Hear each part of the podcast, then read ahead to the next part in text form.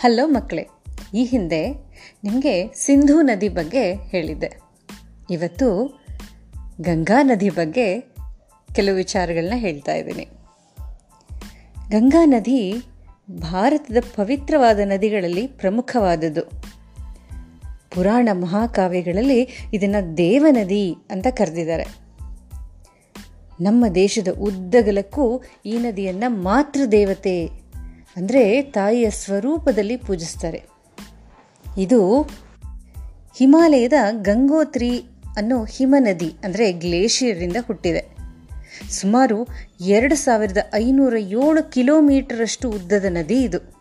ಇದು ನಮ್ಮ ದೇಶದಲ್ಲಿ ಮಾತ್ರ ಅಲ್ಲ, ಪಕ್ಕದ ನೇಪಾಳ ಮತ್ತು ಬಾಂಗ್ಲಾದೇಶದಲ್ಲೂ ಹಾದು ಬಂದು ಬಂಗಾಳ ಕೊಲ್ಲಿಯನ್ನು ಸೇರುತ್ತೆ.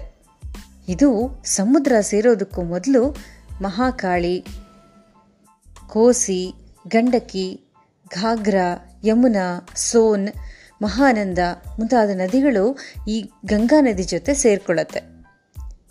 ಗಂಗಾ ನದಿ, ಹರಿದ್ವಾರ, ಸೋರನ್ ಕನ್ನೋಜ್ ಕಾನ್ಪುರ್, ಅಲಹಾಬಾದ್, ವಾರಣಾಸಿ, ಪಾಟ್ನಾ, ರಾಜ್ಶಾಹಿ ಇಂತಹ ಪ್ರಮುಖ ನಗರಗಳಲ್ಲೂ ಈ ನದಿ ಹರಿದು ಬಂದಿದೆ.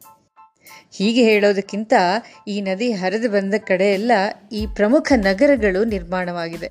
ಈ ನದಿ ತಪ್ಪಲುಗಳಲ್ಲಿ ಋಷಿಮುನಿಗಳು ವಾಸವಾಗಿದ್ದು ಈ ಪ್ರದೇಶ ಅಷ್ಟು ಪವಿತ್ರವಾದದ್ದು ಅನ್ನೋ ನಂಬಿಕೆ.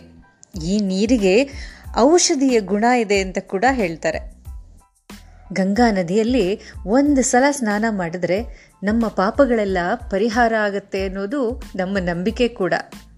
ಇಂತಹ ಪವಿತ್ರವಾದ ನದಿ ನಮ್ಮ ದೇಶದಲ್ಲಿ ಹರಿತಾ ಇರೋದು ನಮ್ಮೆಲ್ಲರ ಹೆಮ್ಮೆ ವಿಷಯ ಕೂಡ. ಇದು ಇವತ್ತಿನ ಗಂಗಾ ನದಿ ಬಗ್ಗೆ ಒಂದು ಸಣ್ಣ ಚಿಟುಕು. ಇನ್ನು ನಾಳೆ ಮತ್ತೆ ಇನ್ನೊಂದು ನದಿ ಬಗ್ಗೆ. ರೆಡಿ ಇರಿ, ಓಕೆನಾ? ಟಾಟಾ, ಬಾಯ್ ಬಾಯ್.